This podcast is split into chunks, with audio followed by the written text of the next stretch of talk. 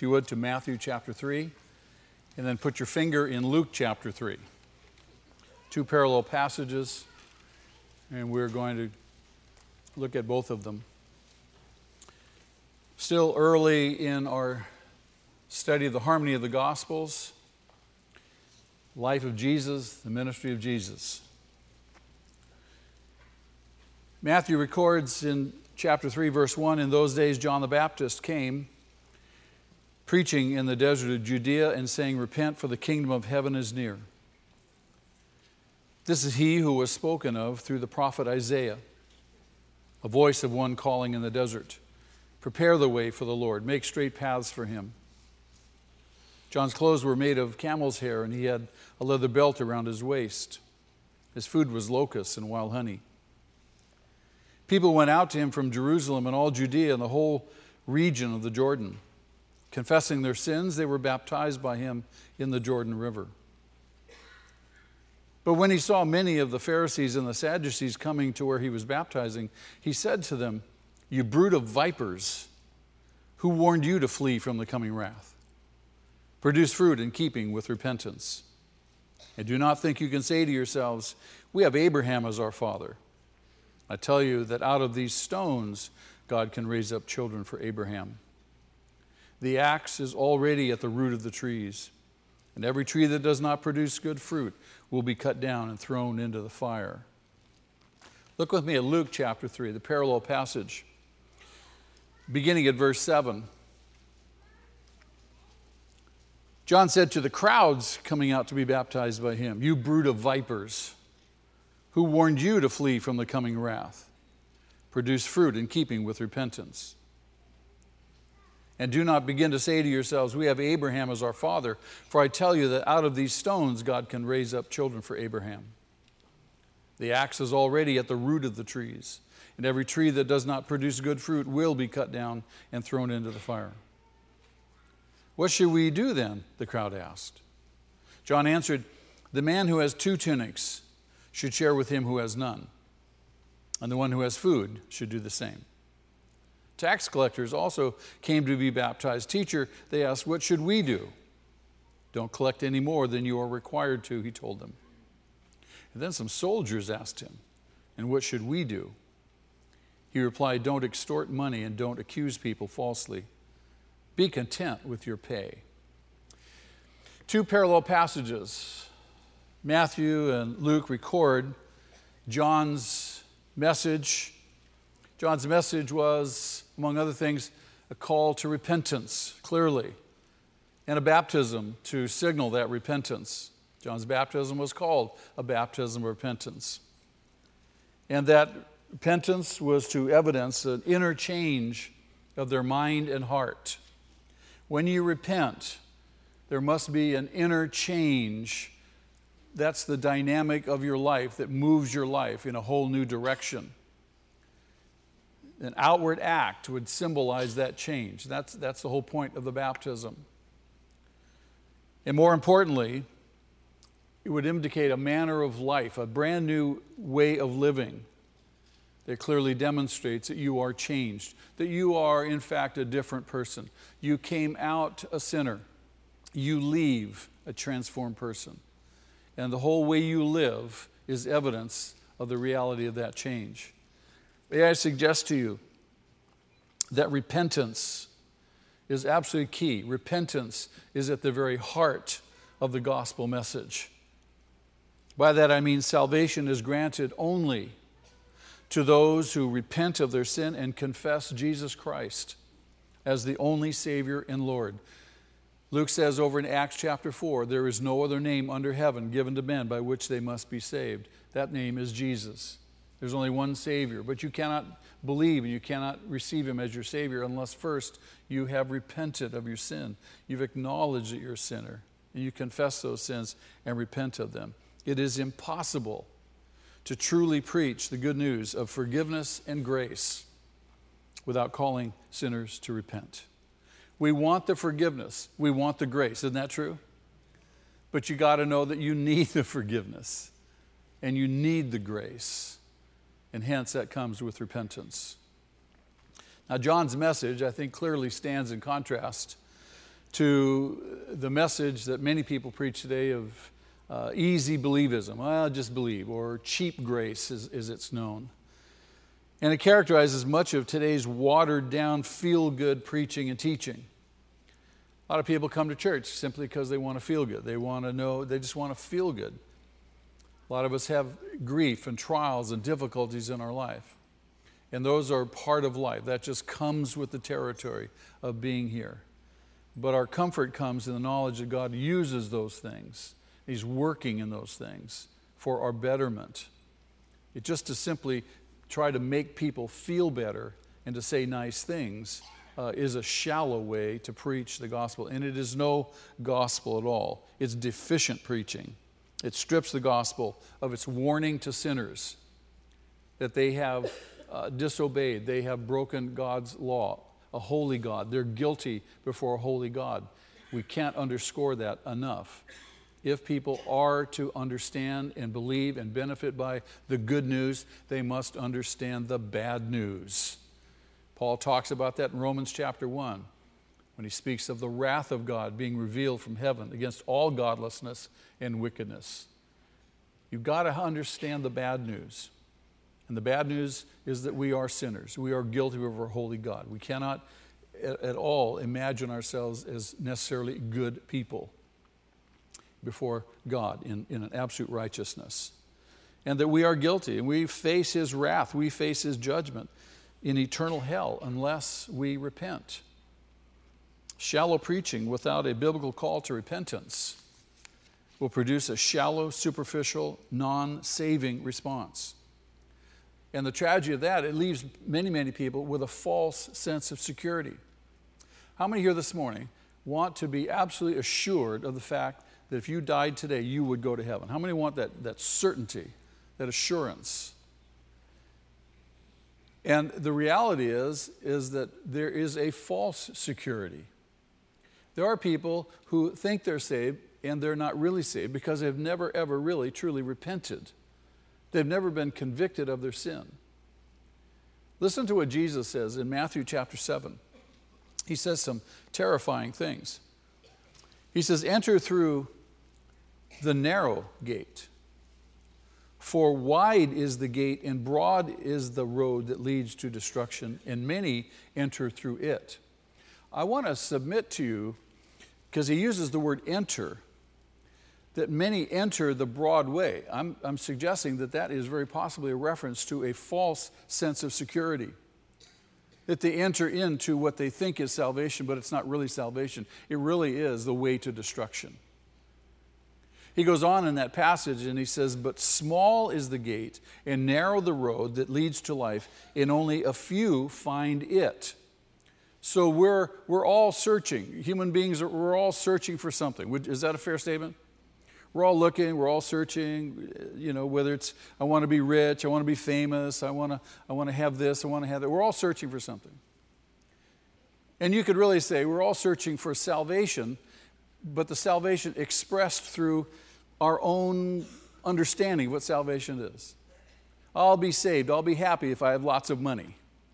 I'll be saved, I'll be happy if I have lots of this or lots of that. Am I making sense? So we're all really searching. And sometimes people are, most of the time, he says, most of, most of the people are searching for the wrong thing. They're searching for life in the wrong way. It's like the old saying, you know, a lot of people are searching for love in all the wrong places. He says, Few find the way to life. Do I know that I'm saved? Do I know that if I died today, I would go to heaven? With absolute certainty. Or am I living with a false sense of security? Again, further on in that chapter, I think, some of the most terrifying words in the New Testament.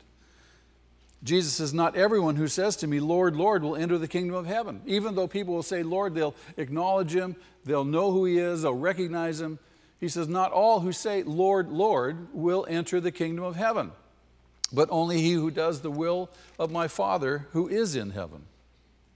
He goes on to say, Many will say to me on that day, Lord, Lord, again, emphasis Did we not prophesy in your name, and in your name drive out demons and perform many miracles? Didn't we do all this great stuff? And he says, Then I will tell them plainly, Never did I know you.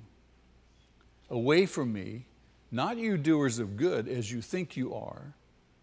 Away from me, you doers of what? Evil. Now, I, I'm going to suggest to you, those are terrifying words. those are sobering words. But they speak to what I'm suggesting is a, a, false sense of security. They hear people believe they're in. They're, they're Lord, Lord, look at what we did. We, they're justifying themselves before the Lord. Should you and I have to justify ourselves before the Lord? No, because we are already what? Justified through the finished work of Jesus Christ. So, all I'm suggesting is that this shallow preaching without repentance, without people coming to understand the need for their own personal repentance, leads to a false sense of security, a false salvation. And that sets people up. Now, as we saw last time, John's ministry was as Jesus' forerunner. He was called of God to go before Jesus to announce Jesus' uh, coming and in, involved in preparing the hearts of the people to receive him. Now, Israel at this point in history, they were, they were anticipating the Messiah's arrival. It has been 400 years since they have heard from any prophet. It's been 400 years since a prophet even prophesied in Israel. The last one was Malachi. And the Jews were acutely aware of the prophecies of the Messiah, and more particularly the prophecy in Malachi 3:1. And it's in Malachi 3:1 where Jesus himself, through the prophet Malachi, says this: See, I will send my messenger who will prepare the way before me. So the Jews already knew that there would be somebody, an Elijah like prophet, an Elijah like person who would come preparing the way. That's how they would know that whoever he pointed to was the Messiah. Now, of course, the Jews had a different expectation of the Messiah, but that's another story. In the words of Isaiah's prophecy, John was the voice of one calling in the desert Prepare the way for the Lord, make straight paths for him. Now, we know historically, just as, a, as, a, as an ancient monarch would, would tour his, his, his kingdom, he would send people on ahead to straighten out and remove the obstacles from the roads, make a straight path for him. But the imagery here in Isaiah's prophecy really pictures the work of preparing a pathway through the wilderness of the heart. Because it's really the human heart. Is the human heart a good and healthy thing? I'm not, I'm not speaking about physical health. No, the human heart is what? It's despicable. It's wicked. Now, that may come as a surprise to some, but this is what God, this is God's judgment about the human heart. This is our condition. We are, we are just despicable inside. And so Isaiah's prophecy speaks to preparing a way through, a pathway through the wilderness of the heart, the, the, the, the filling into the valleys or the ravines Picture is bringing light into those hidden sins of the, of the heart. It's just like you got these little crevices, these little valleys, these little hidden places of the heart that, that God's light and the conviction of the Spirit would show on those things. Part preparing the way for the Lord to come in to your life. Bringing down the mountains and the hills in that prophecy symbolizes the humbling of human pride. Are we prideful? Would everybody here admit to being prideful? Who really likes to be told what to do? Is that our favorite thing? No, we just kind of bristle at that a little bit, don't we?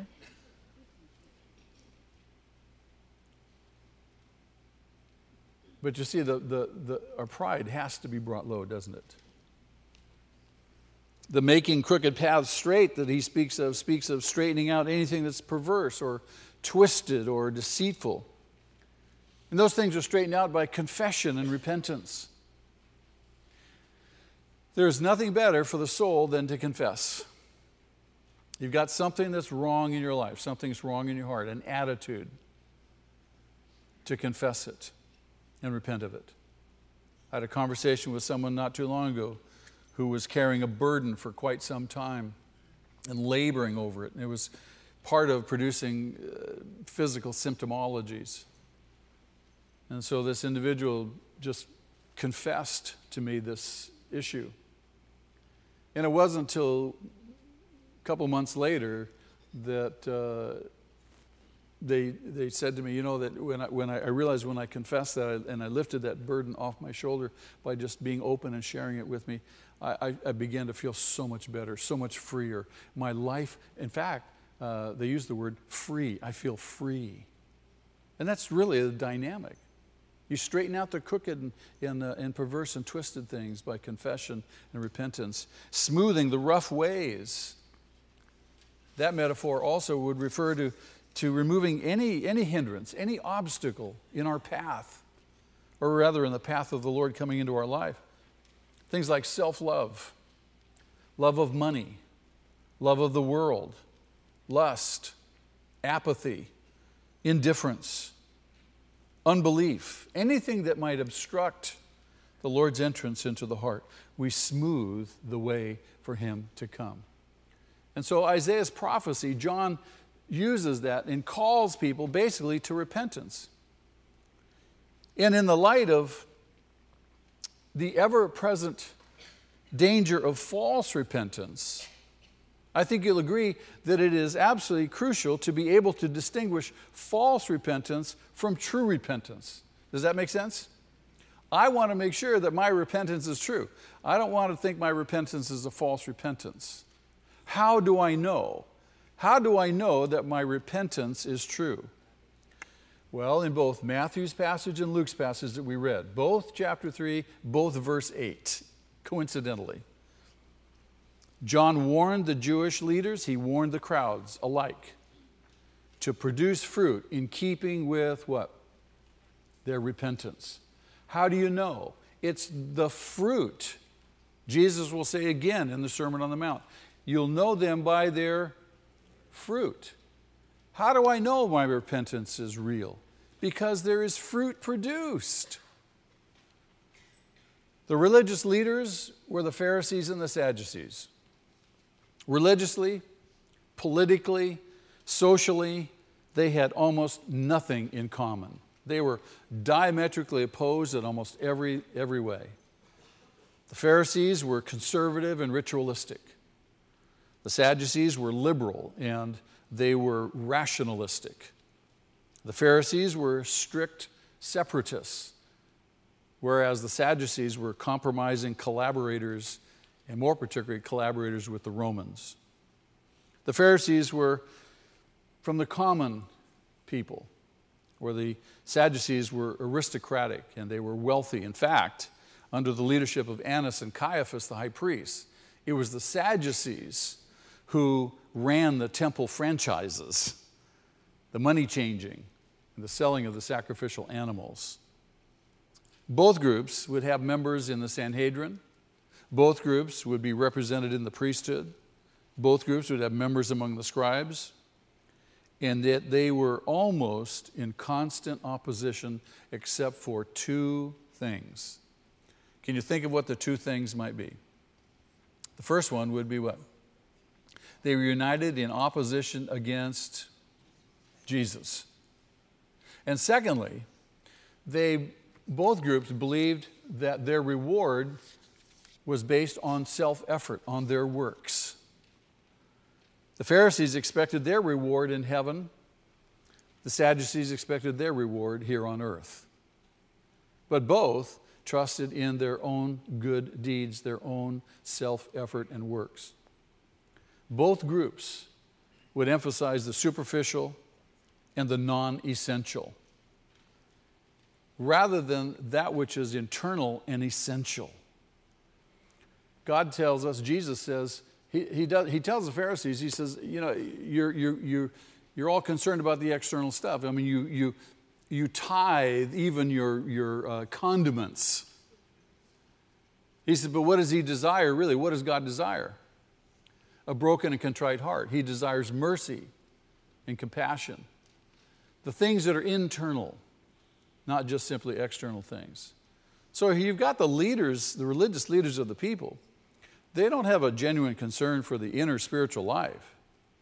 Jesus calls this the, the yeast, if you will, of the Pharisees and the Sadducees, the hypocritical, self serving, dead externalism. And so this is the condition of the religious leadership. Is it any wonder that he calls them a what? A brood of vipers. He just, he just calls a spade a spade, doesn't he?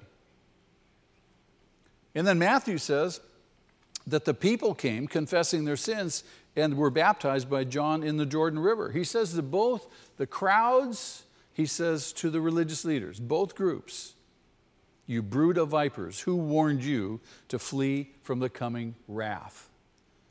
Not exactly designed to win friends and influence people, would you agree?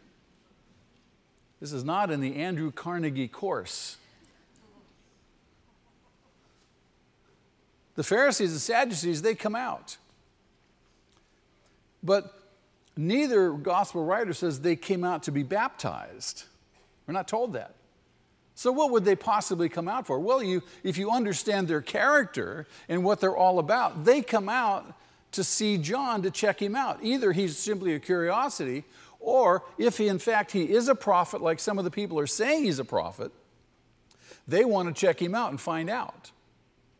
Now, they probably don't want to find out he's a prophet just so that they can receive his prophecy. I suspect that if John was a genuine prophet, then possibly they could gain his approval. What better thing than for the religious group to be approved by the prophet? and they could parade the pretense of repentant spirituality. And they could even possibly capitalize on or even maybe take over the movement as religious opportunists. Can you just picture that? Here they are, they're watching, and they hear John preach, and they step up and they say, John, we'll take over from this point. We really know how to run the religion. No, not at all. So their motivation probably is not in what it ought to be. And hence, they're called a brood of vipers also. They were not seeking God's truth. They were not work, seeking God's working in their own lives. They were not repentant. They had not confessed their sins. They had not changed at all. They were not genuinely seeking true righteousness that delivers from judgment. They were the same smug, self righteous hypocrites they had always been. What a tragedy. What a tragedy. Question What do you think would be a legitimate motive for repentance? Now, think what would be a legitimate motive for repentance? Why would you repent? What, what's the context? What's John saying to the crowds, and what's John saying to the leaders? What's coming? Judgment, wrath. So, therefore, if that's the context, what would be a legitimate motive to repent? Fear of what? Fear of God's wrath, absolutely. Should we be fearful of the wrath of God? Oh, yeah. Now, the point is, sin must be dealt with. How many agree? You can't just ignore sin. You can't just sweep it under the carpet. You can't just pretend like it's a minor inconvenience. Sin has to be dealt with. This is God's purpose. And it has to be dealt with not only because it creates problems in our life, it has to be dealt with because of its eternal consequences. Sin will destroy us. And that's our problem. That is our problem whether you want to hear it or not, whether you want to acknowledge it or not, that is man's fundamental problem. We are sinful. We sin because we're sinful. We are at heart rebels. We are from the very beginning, by nature, objects of God's wrath. That's our condition. We have no hope in and of ourselves. We can't credit ourselves to God for anything at any time. And John warned of God's coming wrath. The Bible clearly unmistakably teaches in graphic terms the reality of eternal punishment in a place called hell. I talk to people all the time who, quite frankly, confess well, they don't believe in hell. What do you believe in? Well, we don't believe in hell. Why? Well, because God is love and He's a good God and He would never create a place like that and send people to hell. You don't know God. You only know one side of His nature. You have no idea of His holiness and His justice. And His justice necessitates that sin be punished. That's why Jesus was at the cross. Sin had to be dealt with once and all and for all.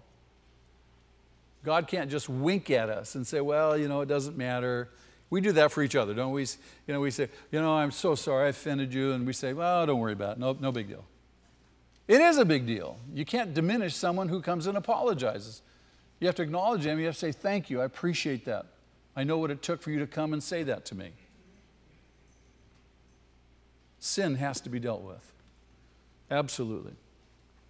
Jesus talked. Do you think Jesus talked more about heaven or more about hell? What do you think? Let's have a vote. How many think that Jesus talked more about heaven? I get two takers. How many think Jesus talked more about hell? Yeah, he talked more about hell. He talked more about hell than he did about heaven. You would think, here's Jesus wanting to talk about it. Do we want to hear about hell or heaven? I want to hear more about heaven. I read a book a few years ago entitled Heaven, a big, thick book. I never appreciated heaven more after I read that book than ever before. It just whetted my appetite for heaven. I don't want to hear about hell. And yet Jesus wants me to know about it. He talks more about hell than he does about heaven. And he describes hell in Mark's gospel as a place where their worm does not die and the fire is not quenched. Does that sound like anguish to you? painful, ongoing anguish. Some of us have experienced loss in our life, loss of someone close and significant to us. And we understand the emptiness in the pit of our stomach. We understand that it's almost like a gnawing away, and you just can't make it go away, no matter how much Pepto Bismol you take. You can't. It's a constant, it's, it's in Jesus' words, it's that worm, that worm that keeps gnawing. It's that, that burning that never goes away, forever and ever and ever. What a horrible thought. No relief.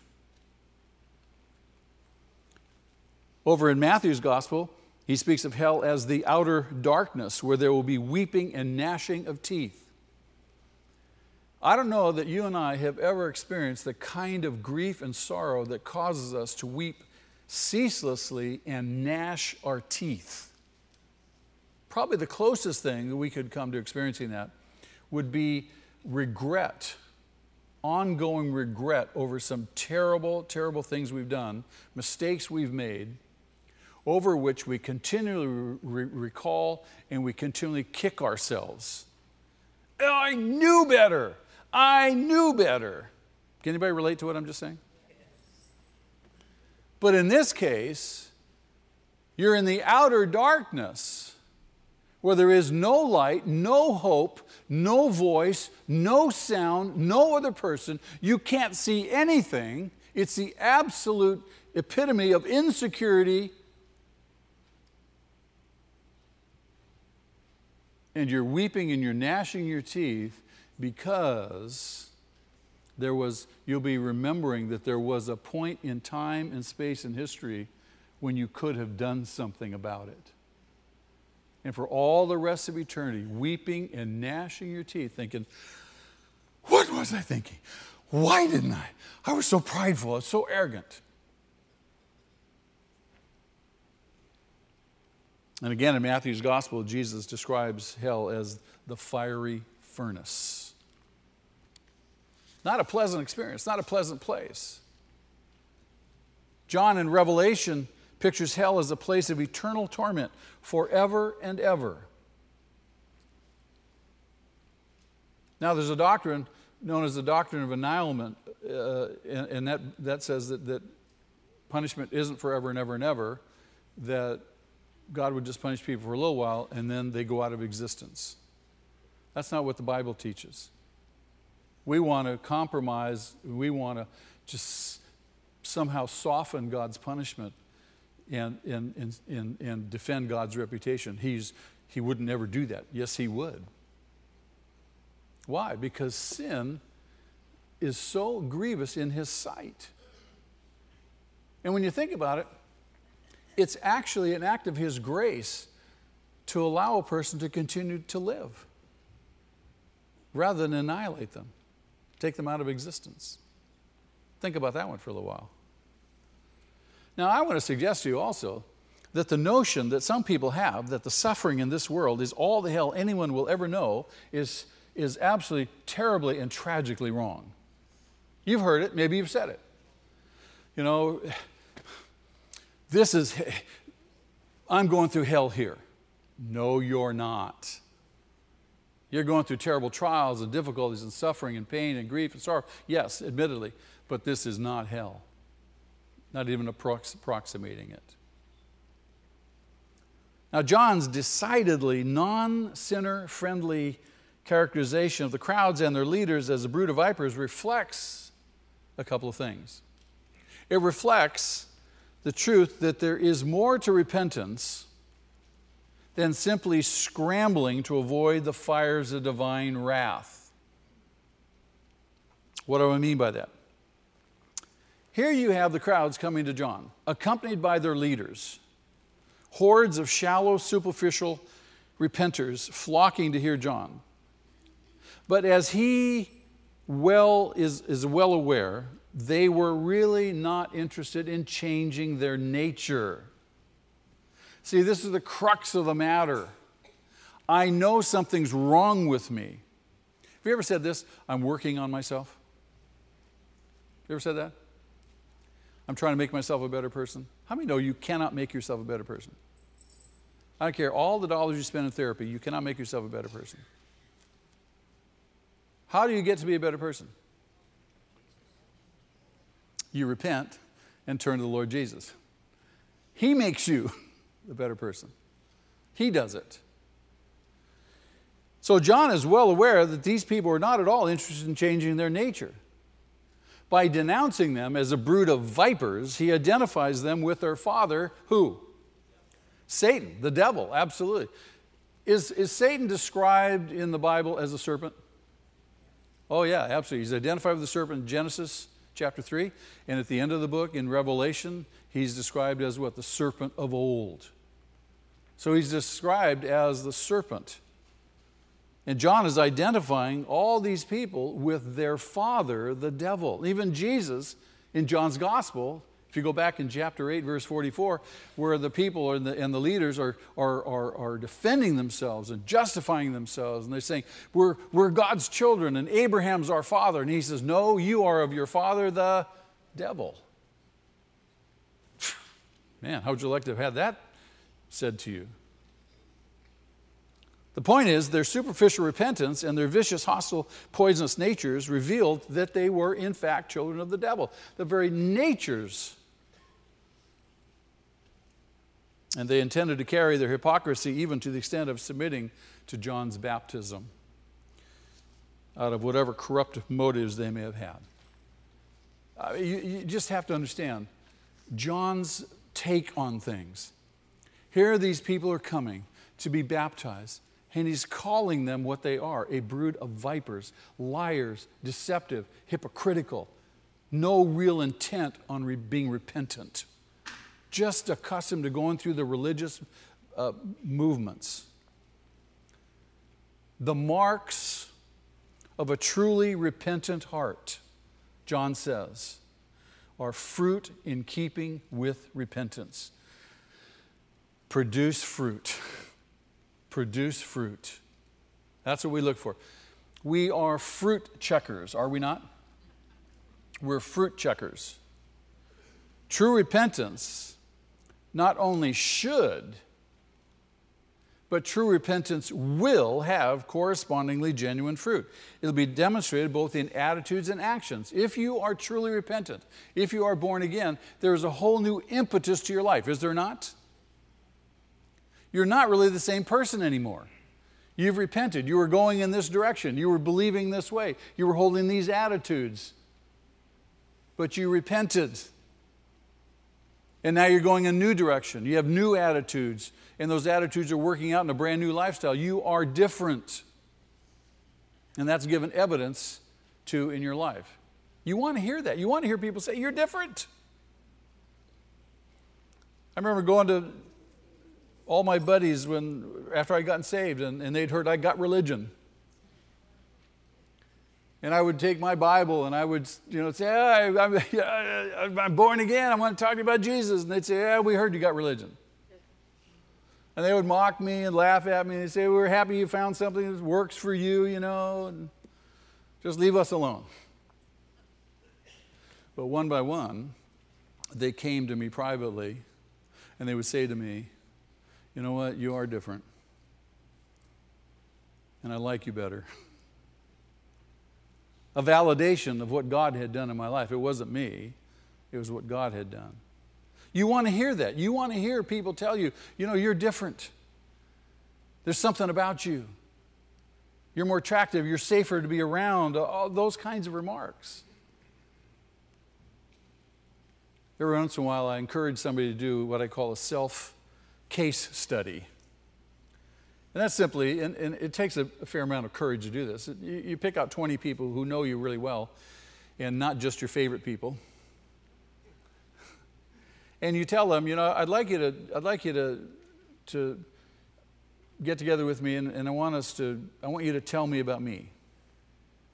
Now, some people would just absolutely relish for that. They can hardly wait to tell you about you. And you just have to gear yourself up for it. You know, I mean, you're going to hear some things you may not like to hear. But that's probably one of the best things you could do in your life. And especially if you're, if you're a relatively recent Christian, you go back to people who knew you before you're a Christian and have them give you that kind of feedback and see if, in fact, they don't see a difference in you. Am I making sense? The point is, Produce fruit in keeping with repentance. You say you've repented, you say you're born again, let's see it by the fruit. That's all John is saying to these people. Those who claim to know Christ, who claim to be born again, will demonstrate a new way of living that corresponds to their new birth, to their new life. You can't help it because the Holy Spirit in you compels you to do it.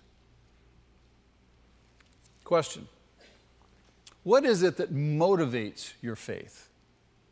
Think about that for a second. What is it that motivates your faith? Just think in your own life, think your faith. What, what motivates your faith? Is it fear? Fear of the future? Fear of punishment? Or is it a desire to grow and to be more like Jesus? Now, I think it's fair to say that all of us, at least in the, in the beginning, we fear God's wrath. I don't want to go to hell. I don't want punishment. So I straighten up real quick, right? But that's not sufficient to carry your faith and to motivate your faith through the rest of your Christian life. It's not sufficient because you're constantly living with a sense of insecurity and fear. As we said earlier, we want to live with a sense of security, do we not? I want to know that I'm, that I'm, I'm safe with Him. So my motive then has to shift. A sign that you're maturing in Christ is not that you're motivated by fear anymore. A sign that you're maturing in Christ is the fact that you're realizing you're becoming more like Him. You want to be more like Him. I want to be more like Jesus. Should the church be more like Jesus? Absolutely. If we were, in fact, more like Jesus, rather than like the religious people or these shallow crowds that came out to John,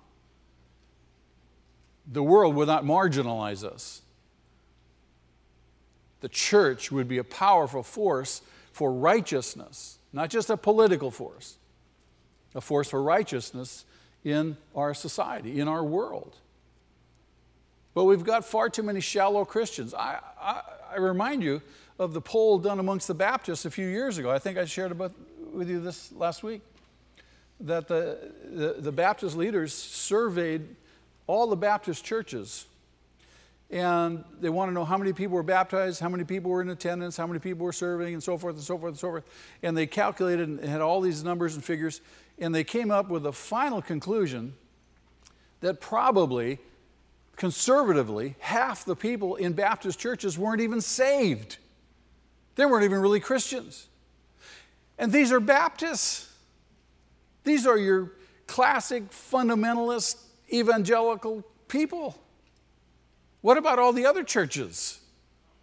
If you can't even, if you can't even trust in the Baptist church, what about all the other churches? You see, these people coming out to be baptized by John,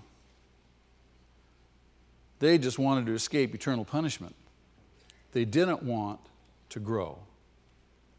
And John had harsh words for them. He knew that God values reformation over ritual. They were into ritual. Okay, let me just go through the baptism here. No, no, no. God's interested in reformation, isn't He?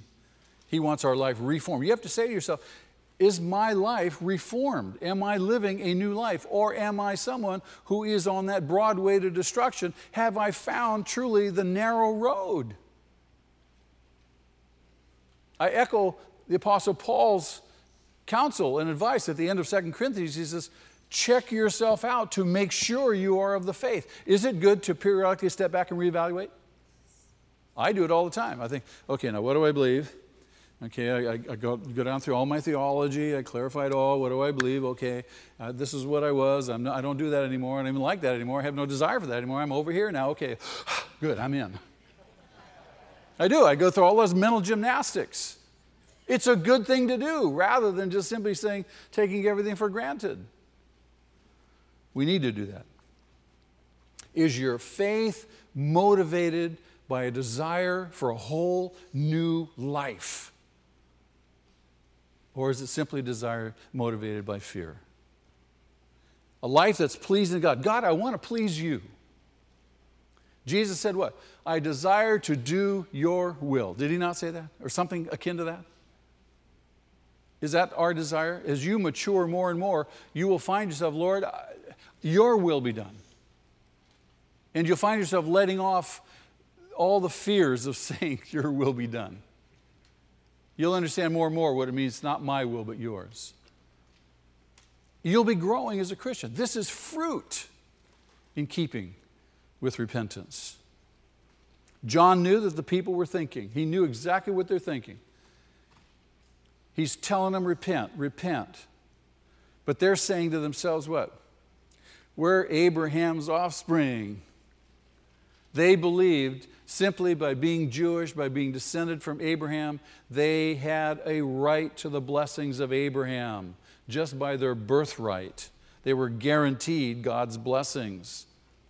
Somewhere over the years, no one knows when this happened actually the Jews erroneously decided that the promises given to Abraham and then through Isaac and Jacob would guarantee then to all their descendants, no matter how they acted, no matter what they believed, by just by virtue of their descendancy from Abraham, guaranteed God's blessings. And John's telling them descent from Abraham was not a passport to heaven. Simply being Jewish did not assure them a place in God's kingdom. How was Abraham justified before God? How was Abraham justified before God? By faith. Genesis, we read it. Romans chapter 4, we read it. And Abraham was justified. Abraham believed God. He just believed God. He was justified by faith. Now, if Abraham was good, the only way he could get justified was by faith, then the descendants of Abraham, could they be justified any other way? by descendancy? No, they had to also individually be, what? be justified by faith as their father Abraham.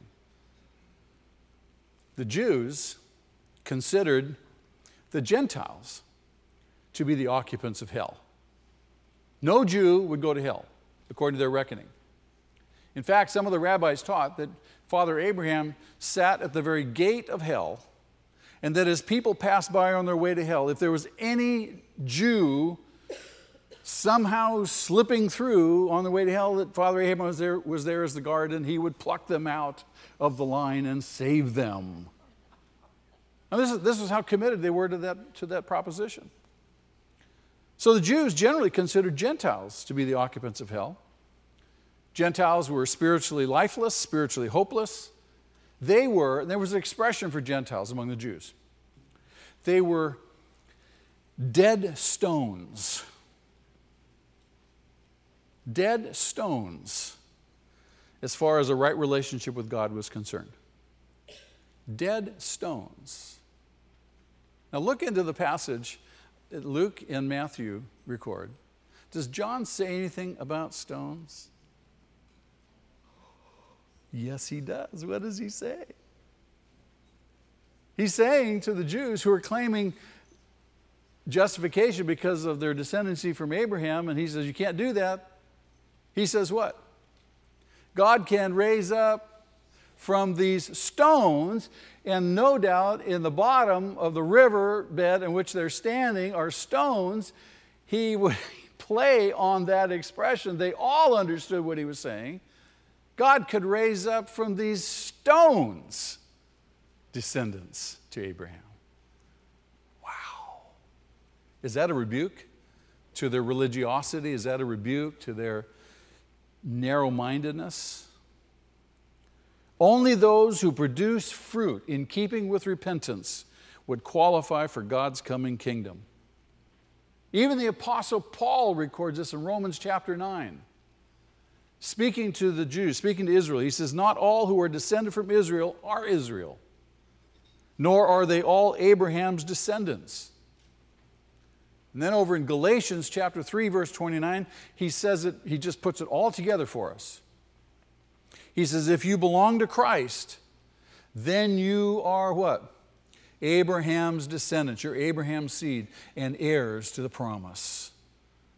You're only a descendant of Abraham truly if you are a believer in Jesus. And John followed his exhortation to repent with a warning, a warning of severe consequences of failing to repent. He puts it this way the axe. Notice this the axe is already at the root. In other words, judgment is here and it's here now. The kingdom of God is at hand. Get it together. Repent now. Don't delay one more instant. The axe is already at the root of the trees, and every tree that does not produce fruit will be cut down and what? Thrown into the fire. Picture this. At the end of every harvest season, the farmer would go through his orchards, he'd go through his vineyards. And every tree that had not produced good fruit, every vineyard that had not produced good fruit, he would cultivate it, he would water it, he would fertilize it to make sure that maybe next season it would bear good fruit, right? Wrong. No.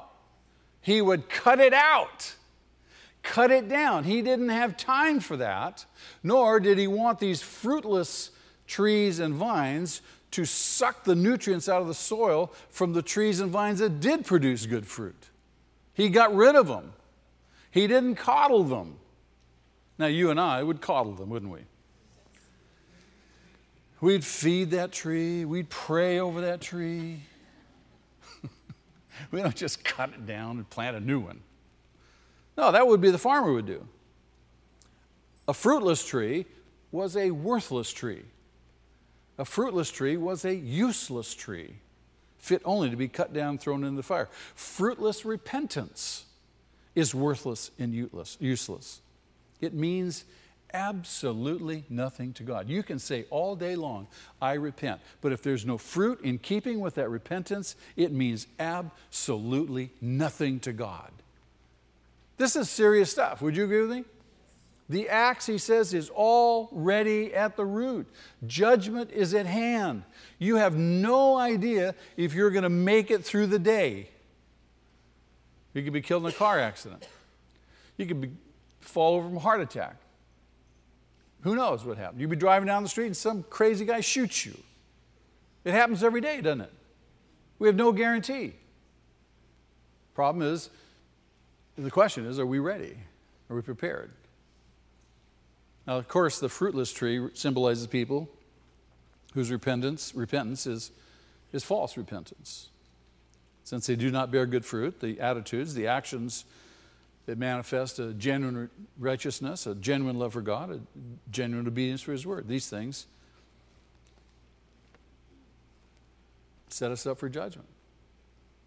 Now, the judgment here is pictured of an individual. But if enough individuals fail to repent, it becomes a national issue. This is what happened in Israel when the vast majority of Jews rejected Jesus Christ. And a few decades later, in the year AD 70, the acts of divine judgment fell. The Romans came and they destroyed Jerusalem, they burned the temple, and they literally slaughtered thousands upon thousands upon thousands of Jews who were then sent into the fire of eternal damnation.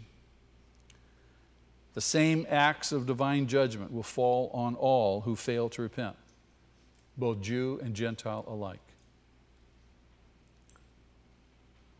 Are John's words sobering? I mean, picture yourself. You're in the crowd, you're listening to these words. The axe is already laid at the root. You're going, whoa. And if you just kind of get it, and there were some people who did get it. John's words to them caused them to reflect. And so some in the crowd said this What shall we do? What shall we do to manifest genuine repentance? What does it mean to show genuine repentance? Now, he says to the crowd, he says, share what you have with those who have none sharing the basic necessities such as food and clothing with those who have needs really fulfills the commandment to what? Love our neighbor, which is second only to loving God, the great commandment. He says, just, just simply be a giving person, be a gracious person. Share with those who need. If you have something, you see someone need, share with them bring forth fruit in keeping with your repentance rather than hoarding everything, keeping it, keeping it all together, living with a sense of insecurity. Well, you know, if I don't, if I don't guard my pile, you know, I'll never, I won't have a pile. You just leave God out of the equation. Give and it will be given to you. If we really believe that, then we can be sharing people. We're bearing fruit in keeping with our repentance. And then John addresses the questions of two very specific groups. And this is fascinating to me that these two groups are identified. What two groups come to him and ask them, What should we do? What's the first group? Tax collectors. You would think these would be the last guys who are going to come and be willing to repent. The tax collectors come. And these are all, remember, these are Jewish outcasts. They're renegades. They're hated by their fellow countrymen, they're despised. They collected taxes for the hated Romans. And they were seen as traitors. They were cut off entirely from the religious life of Israel. Now, John doesn't tell them, he doesn't say, quit your job as a tax collector. Does he tell them to do that? No, it's illegitimate for a government to collect taxes from its citizens. But he does tell them what? Not to collect more than they were required to. Now, they normally charged uh, and extorted exorbitant amounts of money from their fellow countrymen uh, on behalf of the Roman government. Not only that, but they extracted bribes and kickbacks. They demanded them. And you had to pay. You know why you had to pay? Because they had the might of Rome behind them. They had the Roman army right there, garrisoned right there. So if you, if you hassle the tax collectors, all they do is call the Roman army, and they would come and take everything you had throw you in prison. You talk about being between, between a rock and a hard place. So you can understand why they were hated. So he says to them, they could manifest their repentance by treating people fairly and honestly and not abusing their authority. Remember Zacchaeus? Luke chapter 19? Zacchaeus was one of those tax collectors. He, he meets Jesus. He comes, Jesus, I must come to your house. And, and after some conversation, you know, he repents. He says, I give half of all I own to the poor. And he says, if I've cheated anybody, I'll pay him back how many times? Four times. Is that repentance? Absolutely. What's the second group that comes to John and wants to know how to demonstrate fruit? The soldiers. These are probably the uh, Roman soldiers, probably Gentiles, who no doubt had to go out and do crowd management out there in the wilderness. And as they're doing so, they're hearing John preach. They're convicted. And so they say to John, How do we do this? How do we show this? Now, soldiers, you think the, the tax collectors are bad, the soldiers were really bad. He pointed out three ways. Now, they, they regularly abused their authority and power. And John says to them three things, three ways which they could manifest genuine repentance. Notice he doesn't tell them to quit the army and say, quit being a soldier. He says to them, don't extort money. Literally, it's don't take money by force. And the Greek words imply that they were not to shake the people down for money through intimidation and force. Secondly, nor were they to accuse people falsely by twisting and perverting evidence that would, that would make the innocent look guilty. And then thirdly, he says, be content with your pay. Be content with your pay. Now, if you're not content with your pay and you had this authority and this power, what could that do for you? Yeah, you could be tempted to what? Abuse your power to get more money. Be content. So he tells, he tells these three groups things that are really key for them that would give evidence of bearing fruit in keeping with their repentance. And by selecting especially the tax collectors and the soldiers, whose lives were typically marked by evil and sin. They were obvious. John is making the general point that true repentance produces a life that is transformed from being characterized by sin to be characterized by virtue. You talk about transformed lives. Any tax collector, any soldier that did this, remarkable testimony. So I leave you with this. What changes can you make in your life in sharing what you have? If you're becoming more like Jesus, should we be more gracious, more giving of our time, energy, resources? Yeah, absolutely. Though Jesus was rich, he became poor so that we who are poor could become rich. What changes can you make? What changes can you make in doing your work well and honestly? not cheating your employer or your employees. Maybe you show up early and leave late. Maybe you work harder than everybody else. Maybe you work better than everybody else. You're a Christian. You bring forth fruit in keeping with your repentance. We don't work like the world works. We do our work well, we do it honestly. And what about contentment? Can I grow in my contentment? The Apostle Paul tells us in Philippians, he says, I'm learning the secret of being content in every circumstance I find myself, whether I have much, whether I have little. The secret of life is, among other things, contentment. Am I learning to be content or am I feverish about this and that and the other? Can I trust God? Can I work on faithfully, honestly, well? trusting God, being content with what He chooses to provide for me at any given moment. Beloved, as we obey God's word, as we resist temptation, as we serve others, as we share our faith, we are giving evidence of a life transformed.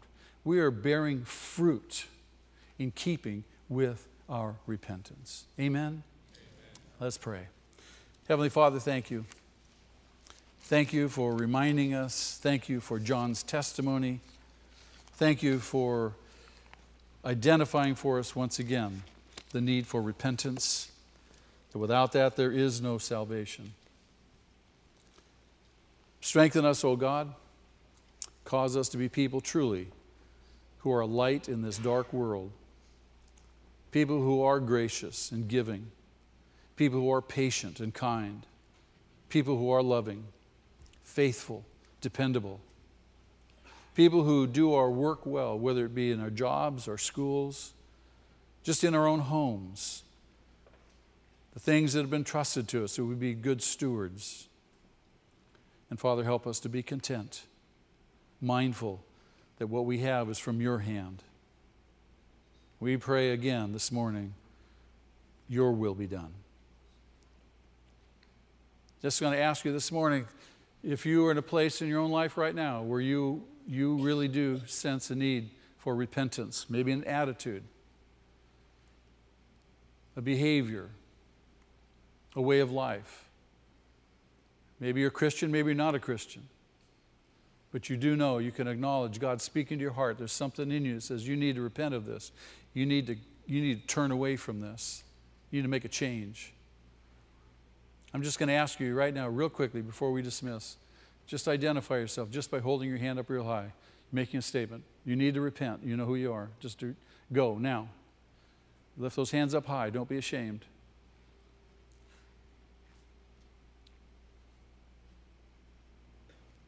Take another second or two. There's still some more in need of repentance. Got a hard heart, angry, unforgiving, embittered. Ask God right now. Say, Lord, I repent. I repent of it. And name the thing you're repenting of. Tell Him and commit to it. God, I repent of this. I turn away from it. It shall have no more place in my life. And you commit to following Him and trusting Him and bringing forth fruit in keeping with your repentance. Do that right now. And then when you've made that commitment, tell Him, Thank you. Thank you.